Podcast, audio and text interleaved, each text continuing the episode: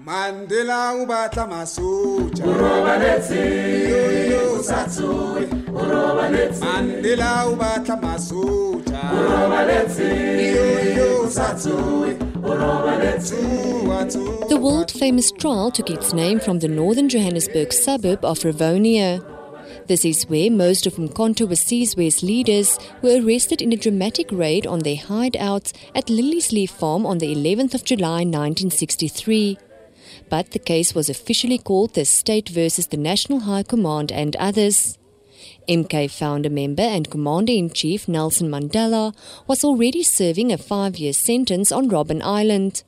He'd incited people to strike and had left the country without a permit. When Mandela was brought back to Pretoria to stand trial, he and his co accused were charged with sabotage and conspiring to overthrow the apartheid government by violent revolution. Crimes punishable by death. In his opening address, Transvaal Deputy Attorney General and State Prosecutor Dr. Percy Yutar said the men's strategy for sabotage, violence, and destruction had been planned, engineered, and directed from Rivonia. The planned purpose thereof was to bring about in the Republic of South Africa chaos, disorder, and turmoil, which would be aggravated according to their plan by the operation of thousands of trained guerrilla warfare units deployed throughout the country at various vantage points.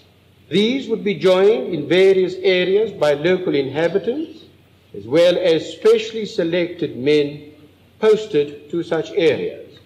Their combined operations were planned to lead to confusion, violent insurrection, and rebellion, followed at the appropriate juncture by an armed invasion of the country by military units of foreign powers.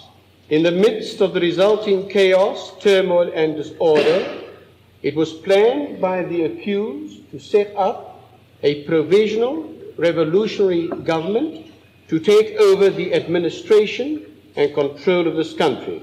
Yutar told the court that the accused production requirements for a six months program were enough to blow up a city the size of Johannesburg. 210,000 hand grenades, 48,000 anti personnel mines, 1,500 time devices for bombs. Shortly after noon on the 12th of June 1964, Transvaal Judge President Quartus de Wet sentenced the eight Rivonia trialists to life imprisonment.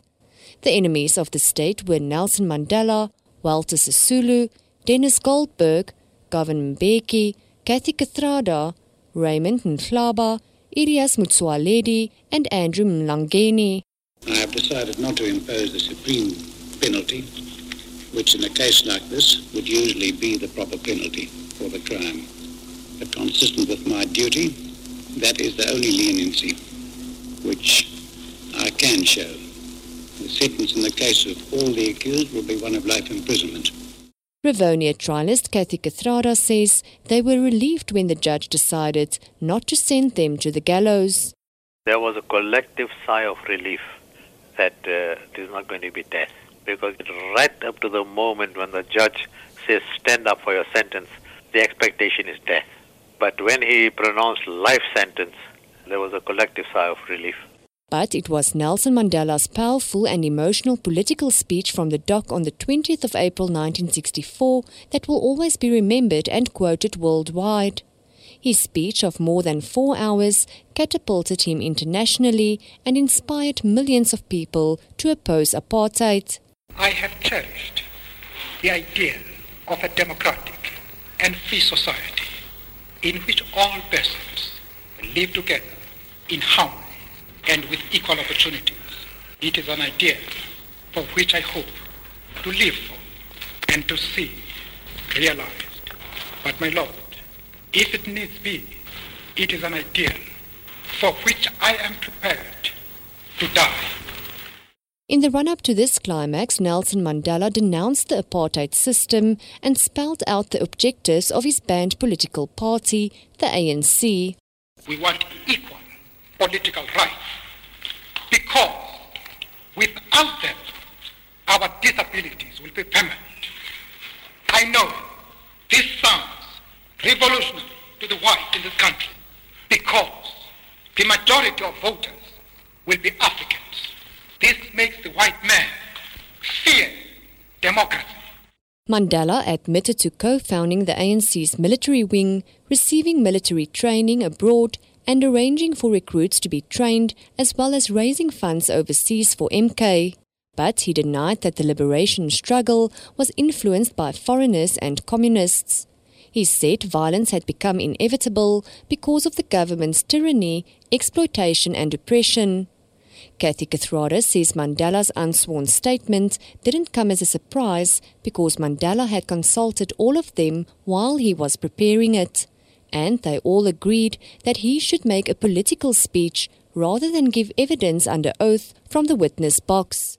We knew what was coming, but it was a very emotional moment when he made that final few sentences and sat down. It was a court of law. One felt like applauding, you know, which one could not do in court. That made a tremendous impact on everybody. A member of the Defense Counsel, Advocate George Bizos, also remembers that moment. When he said that he was prepared to die, there was a audible silence of people holding their breath at the thought that might happen. Of course, as it turned out, I think for everybody to now agree that fortunately the death sentence was not passed. George Bizos says they decided to put up a political defense and turn the tables on the state by saying that the regime and not the accused should be indicted. Bizos says Nelson Mandela was determined to give whatever was necessary for a free and democratic South Africa. He was determined from way back when we were uh, fellow students at the University of the Witwatersrand to make himself available to lead uh, the people that had elected him as volunteer in chief in the Defiance campaign, as the Transvaal leader of the African National Congress.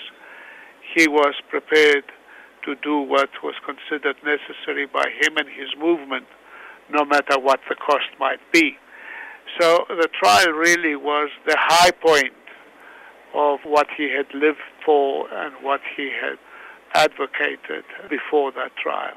Bizos says the accused received a lot of support from the international community.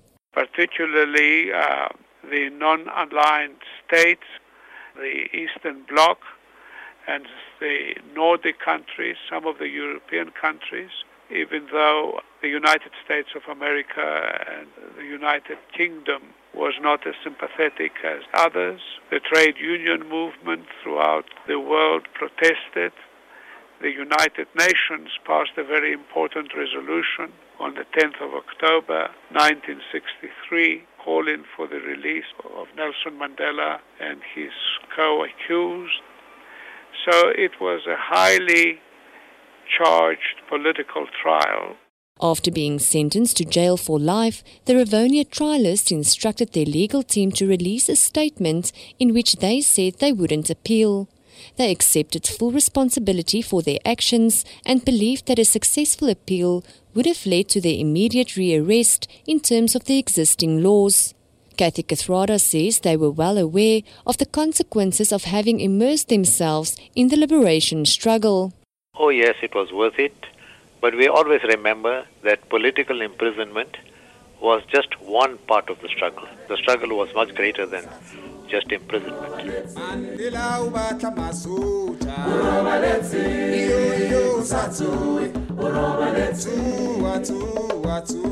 On the 11th of February 1990, Nelson Mandela walked out of jail with his clenched fist in the air. He'd spent more than a quarter of a century behind bars, first on Robben Island, then at Pollsmoor, and finally at Victor Verster. He looked older and thinner, but sounded stronger when he repeated part of his 1964 dock speech. The world's most famous political prisoner was about to become South Africa's first democratic president and see the ideal for which he was prepared to die come true. I'm Sandra De Lange in Pretoria.